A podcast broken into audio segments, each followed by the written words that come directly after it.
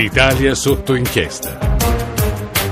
Sì, siamo noi, siamo quelli di Italia sotto inchiesta, sono le 16:44 e una manciata di secondi. Buonasera a tutti da tutto il gruppo di lavoro, buonasera da Emanuele Falcetti. Allora, saluto subito gli ospiti intanto, perché Michele Sasso è ancora qui con noi da ieri con noi, oggi con noi, non da ieri, sempre in onda. Michele, benvenuto. Giornalista Grazie. Dell'Espresso, curatore della rubrica Pendolando. Lui è uno, secondo me, delle persone che ci capisce di più di questa massa di rotaie che si incastra e si interseca nel nostro paese. Marina Castellaneta, docente di diritto internazionale all'Università di Bari, benvenuta. Grazie, buonasera. Grazie ancora ieri per il suo messaggio bellissimo, bellissimo, e ho capito carico di dolore. Marina Castellaneta, lei è di Bari, oltre a essere la docente di diritto internazionale all'Università di Bari? Sì, sono di Bari e in effetti ieri è stata una giornata drammatica, anche pensando ai tanti studenti pendolari che ogni giorno raggiungono l'università da quelle zone. Qualcuno su quel treni era collegato a lei, lo conosceva oppure no? Per fortuna no. La dottoressa ci ha scritto subito e va bene.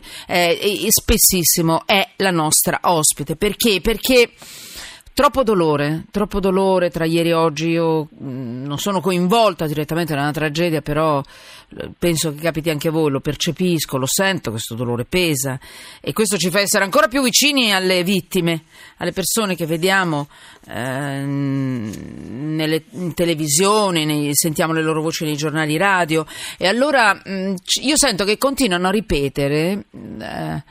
non queste persone, quelli che gestiscono in questo momento tutta questa tragedia dal punto di vista delle risposte a questo paese, non è questo il momento di parlare dopo, questo è il momento del dolore.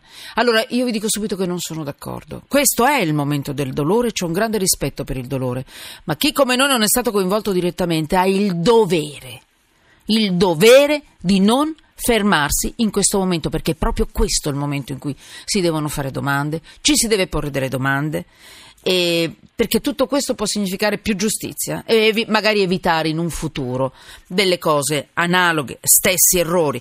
Allora intanto, Michele Sasso, ci sono due cose che mi interessano: dei lavori attesi da 10 anni per raddoppiare la linea, i soldi ci sono, il cantiere no, poi a un certo punto arrivano i soldi, nel senso che l'Unione Europea ha stanziato 180 milioni per il raddoppio della rotaia, ma questa linea Bari-Barletta, che risale al 65 ed è gestita dalla società Ferrotramviaria, a un certo punto non li utilizza. I soldi ci sono, se non sbaglio, però ti prego Michele Sasso correggimi, dal 2007, giusto? Esatto, ecco. Sì, esatto. Allora io subito ti chiedo, poi lo chiedo alla dottoressa, che cosa significa non utilizzare dei soldi dell'Unione Europea dal punto di vista proprio della legge. Michele, ma perché non l'hanno fatto? Perché? Cosa rispondono adesso a queste persone che chiedono perché, che poteva essere evitata forse questa tragedia? Cosa rispondono? Rispondono con questo moloch di burocrazia che abbiamo in Italia, con cui tutti noi tutti i giorni ci troviamo ad affrontare. Gare sotto gare, spese che schizzano alle stelle perché poi ci sono varianti, eccetera, e quindi questi soldi finiscono in due modi: o spesi in ritardo quando ormai la tecnologia è vecchia, o purtroppo quando non serviranno a salvare le vite di queste persone, o peggio ancora quando quei soldi l'Europa ce li chiede indietro. Noi purtroppo anche da questo punto di vista siamo maglia nera in Italia rispetto a tutti gli altri paesi europei per i fondi strutturali spesi male.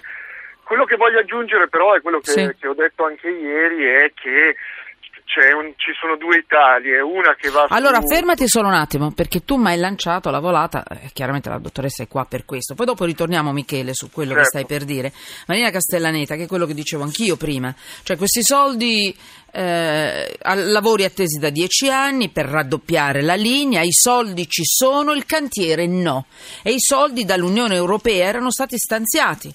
Allora lei può aggiungere qualche cosa a tutto questo? Quando l'Unione Europea stanzia dei soldi e i soldi non vengono spesi, che cosa succede?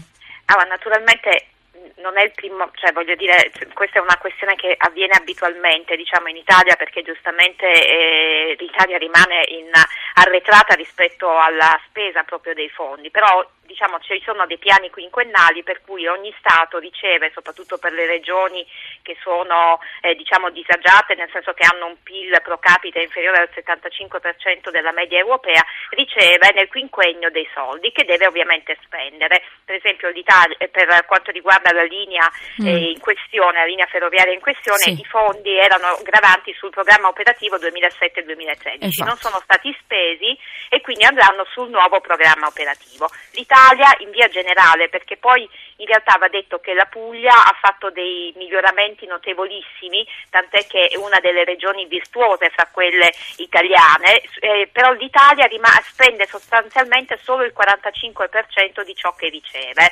E la media europea, diciamo, è del 60,81%, pensi che la Lituania ha speso l'80% di tutti. Mi ripete, noi quanto, mi scusi? Il 45%, a fronte appunto per esempio della Lituania, perché infatti poi diciamo i fondi arrivano adesso più ai paesi dell'est Europa o delle regioni baltiche rispetto a noi, proprio al sud diciamo dell'Europa, proprio perché spendono meglio, in parte perché si sono organizzati, proprio hanno creato delle professionalità molto rilevanti su questo, sì, settore, e quindi naturalmente riescono a spendere, in parte perché ci sono delle penalità, nel senso che quando i fondi vengono attribuiti e non spesi, certo, ovviamente questo vuol dire che lo Stato o non ne ha bisogno oppure evidentemente è così incapace, esatto, sciatto nella gestione, che giustamente l'Unione Europea fa scattare delle penalità e quelle quote vanno agli altri Stati. Quindi noi non chiediamo i soldi, non spendiamo perché non abbiamo progetti adeguati, non via dicendo, e veniamo anche puniti, ma in realtà poi non è più lo Stato, gli amministratori che non sono stati in grado di spendere quello che avevano chiesto, siamo noi cittadini che poi paghiamo le multe, giusto? Certo, naturale, paghiamo noi, assolutamente. Io vorrei comunque, scusatemi, siamo anche su Periscope, quindi mi stanno guardando che sto cercando di guardare dei messaggi, perché Brocani dalla regia non riesco a leggere quei messaggi, adesso cercherò anch'io sul mio telefonino. Voglio leggere i vostri messaggi, almeno pochi, ma oggi abbiamo una puntata sempre molto breve, quindi devo leggerli, ma li voglio leggere anche se pochi. 335-699-2949 e qui per quanto riguarda Twitter @ sotto inchiesta. Allora, intanto ne sono già arrivati. Allora, solo un secondo, ne leggo due o tre, perché sono... Allora, buonasera. Sarò una irrecuperabile ingenua di 60 anni, ma leggere dei cartoni animati sul cellulare per il bimbo, delle file per donare il sangue, dell'equipaggio della nave polacca che si offre per donare il sangue e per assistenza, eccetera, eccetera. Ecco, mi fa dire che questo mondo ha ancora cuore. Un abbraccio a tutti i presenti sul posto ed un grazie per l'esempio che date ai nostri ragazzi. Ancora un altro messaggio, non è firmato, un altro messaggio, 6 anni per non incominciare i lavori, e molti punti di esclamativi, 868 finale. E poi Emanuela, perché tutte queste voci sapienti e saccenti parlano solo ora? Siamo un paese di necrofagi, dice così, vabbè. Forse è questa la triste verità, in quanti parlano a vanvera per sola vanità. Nando, allora ecco uno che non parla a vanvera e solo adesso, e allora è Michele Sasso, è giornalista dell'Espresso, curatore della rubrica Pendolando, come ho detto prima, è uno che tanto per dire l'ultima, solo pochi mesi fa, ha parlato del disastro delle ferrovie minori, tangenti e mala gestione che affossano le società pubbliche. Qui la tua inchiesta sotto mano, Michele. Allora, aggiungi quello che puoi aggiungere se ritieni opportuno, perché oggi si parla tanto, tutti dicono il binario unico, dovunque, non è pericoloso, viene gestito benissimo dovunque, 73%, tutti hanno i numeri, 60%, che problema c'è? Michele, cosa metti sotto inchiesta tu di questo incidente, di questo disastro? È difficile restare lucidi su questa cosa.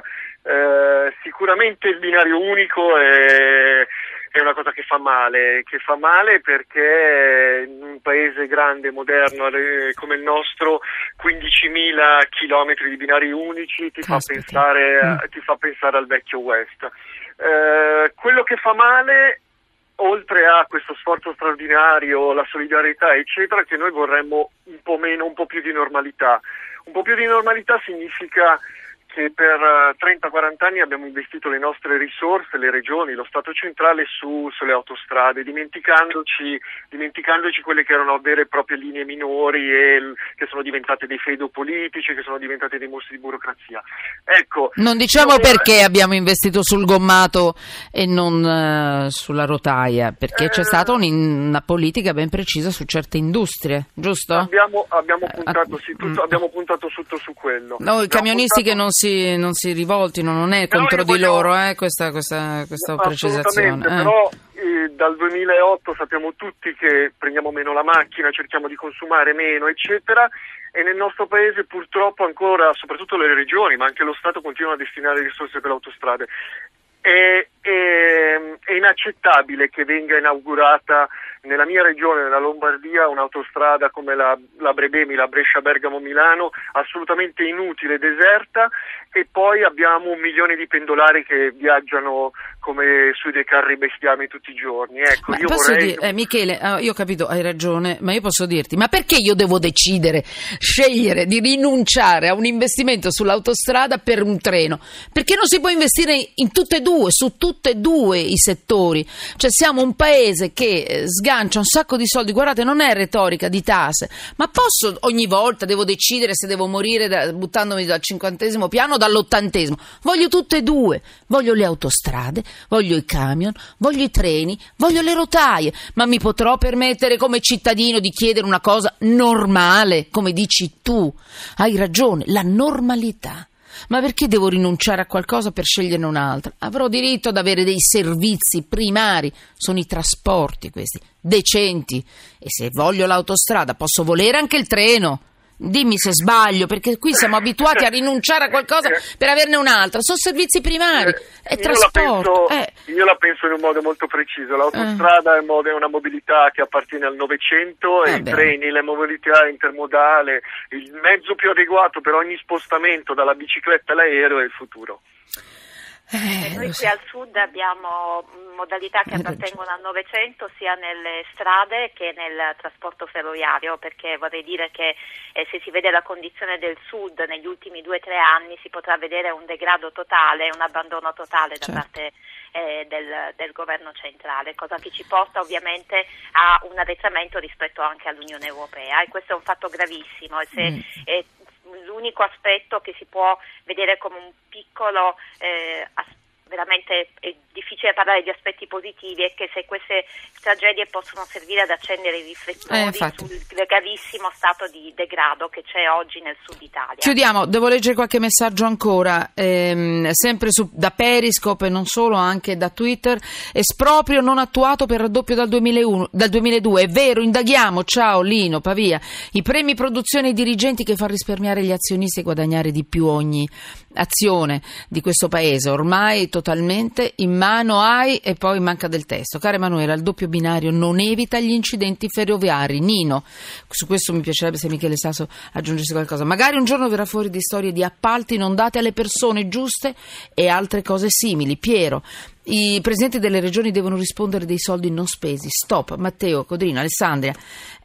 Lo Stato è come un padre scellerato che affama i propri figli pur di girare in Mercedes, e in questo caso li lascia anche morire, e nessuno dei governanti si vergogna e chiede scusa. Sergio da Torino. Ancora Michele, poi mi dirai su quale conto corrente vengono versati i soldi della Comunità Europea e maturano interessi per anni fino alla dovuta restituzione. Antonio da Lucca, questo in un'altra puntata lo facciamo, Marina Castellaneta, professoressa. Ciao Emanuela, vorrei sapere chi ha usato i soldi. La regione Puglia dov'è? Cosa ne ha fatto dei soldi? Ersilia. 2 battute veloce. Michele Sasso, dimmi sì o no. Allora, e come dice il nostro ascoltatore, sono messaggi, il binario unico non è vero che è meno sicuro di quello doppio? È certamente meno sicuro. È meno sicuro, ma qua dobbiamo anche pensare che per le tratte dove passa un treno all'ora i sistemi di sicurezza c'erano ed erano adeguati. Tutto quello che... Chiudi. Pensate soltanto un dato: muoiono 80 persone all'anno sulle ferrovie e 3.000 in autostrada. È chiaro che la sicurezza c'è. Purtroppo questo, quanto è successo, è un errore umano. Redazione per questa puntata. Grazie Michele, grazie Marina Castellaneta. Michele Michele Sasso, l'Espresso, Michela Ferrante, Paola Galanti, Cristiana Fraitati, in regia Gabriele Brocani, il nostro tecnico Giampiero Cacciato. Noi siamo quelli di Italia sotto inchiesta e non ci fermiamo nemmeno adesso. GR1, Vanessa Giovagnoli e poi sulle strade del Tour Emanuele Falcetti, sotto inchiesta. Anche oggi.